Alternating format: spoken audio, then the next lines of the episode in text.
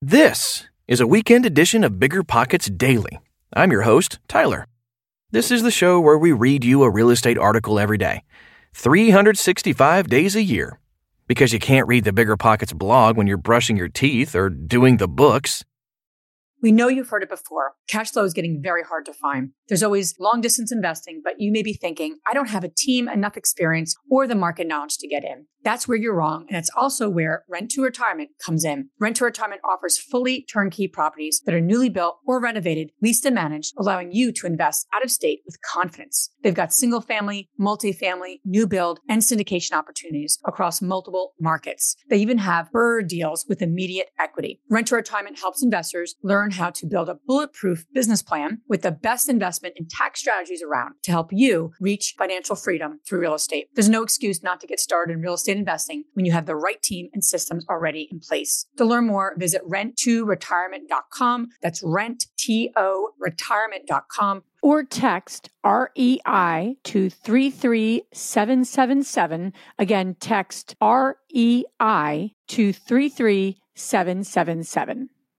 This show is sponsored by Airbnb. Did you know that a long time ago, before I ever started my real estate business, I turned one of my first primary residences into an Airbnb? And that's the extra income that I needed from Airbnb that gave me the confidence to go out and work for myself and eventually quit my nine to five job. And now I have dozens of Airbnbs all over the country. I've even partnered up with the old David Greene on a recent property in Scottsdale to take our portfolio to the next level. And of course, we host it on Airbnb. But you don't need to be a full time real estate investor to start on Airbnb. As a matter of fact, I was self managing 10 properties while working my nine to five job, so I know anybody can do it. Think about it this way you're looking for extra income and going on a vacation. Wouldn't it be great to rent out your space and let your property pay for itself while you're gone? I did this one time. I pitched my wife and my roommate because we were house hacking on the idea of renting out our home, and it paid for all of our expenses on a trip to Mexico City. So go and give it a try. It might just change your life, just like it did mine. And I really do mean that. Your home might be worth more than you think. Find out how much at airbnb.com/slash host.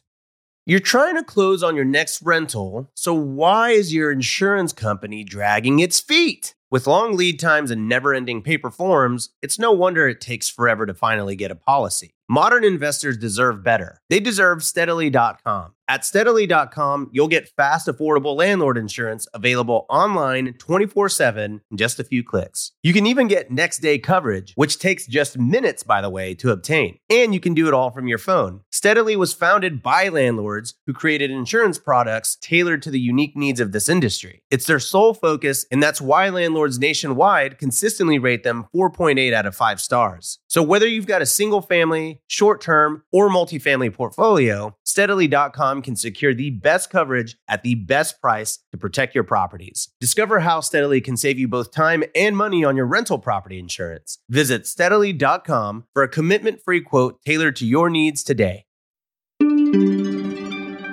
Is it a lie to tell the tenant I'm not the owner?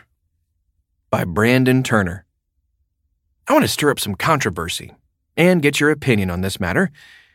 You see, I've stated numerous times on both the Bigger Pockets blog and in the forums that my favorite tip for being a good landlord is not admitting I'm the owner. Instead, just being the property manager. In fact, on my list of the best advice for easy landlording, that's my number one piece of advice. I've even mentioned it in the podcast a few times. I didn't invent this idea. I think I first heard about it from Mike Butler in his awesome landlording book, Landlording on Autopilot, which, if you're a landlord and have not read this yet, go to Amazon right now and get a copy. You'll thank me and Mike later. So, ever since talking about this on the site, I've had several people ask me if this wasn't a little too deceptive, especially since anyone can look it up in the county records and find out who owns a property. What if I get caught? Isn't it morally wrong to do this? So, I wanted to go ahead today and just dive a little bit deeper into this issue. For those of you, by the way, not familiar with this way of operating, I've stated previously, and I quote myself here my number one tip for being a successful landlord don't be the owner. This is especially true for those of you who, like me, are peacemakers and non confrontational. As a landlord, you are going to face a lot of tough questions and awkward conversations. When you are the owner, the blame is on you, and as a result, you will often make decisions based on convenience rather than common sense. After all, you better not be the owner. The owner should be a business entity that you set up with your attorney. Instead, from this moment on, you are no longer the owner. You are simply the property manager. Let's do a little scenario here. Tenant? I can't move my 200 pound dog into this studio apartment? Me. No, I'm sorry. Uh, the owner doesn't allow dogs here. Additionally, you can tell the tenant, I need to talk to the owner about this, to buy yourself time to think about odd requests. Instead of the tenant being upset with you, they are now upset with this mysterious owner. Feel free to play this up all you want. Me. Sorry, I tried talking to the owner into it, but man, he's a stickler for the rules. Tenant. Ugh, I hate that guy. Me. yeah, me too. it's much easier to make decisions when I'm just a third party in the relationship, rather than that big bad owner.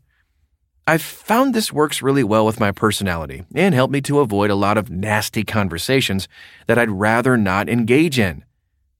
So, is this lying?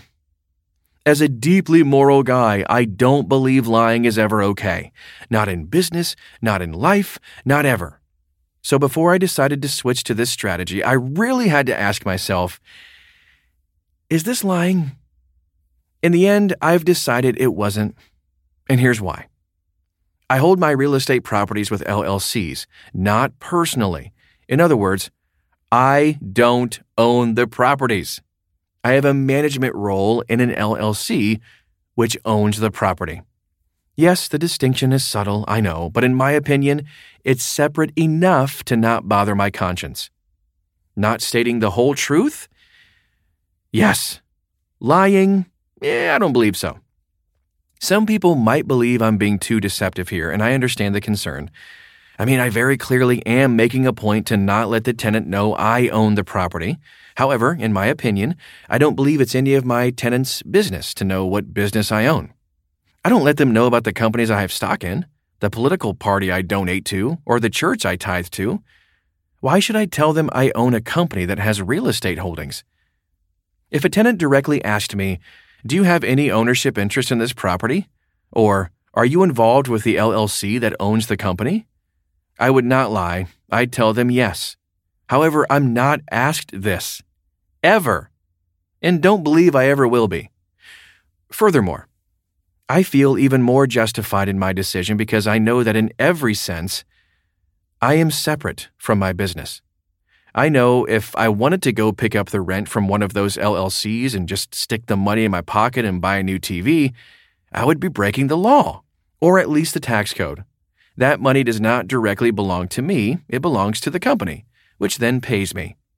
If someone were to sue my company for wrongdoing, they aren't going to sue me personally, hopefully, because the company is a separate entity that I paid good money to a lawyer to create. In the end, I think a lot of it comes down to my personal conscience. And as of this point in time, I don't feel wrong doing it. There you have it. You can find a link to that article in the show description. Sometimes the discussions in the comments section are just as insightful as the article itself. Enjoy the rest of the weekend, and don't worry, we've got more shows in the pipeline to get you in the right state of mind going into this next week.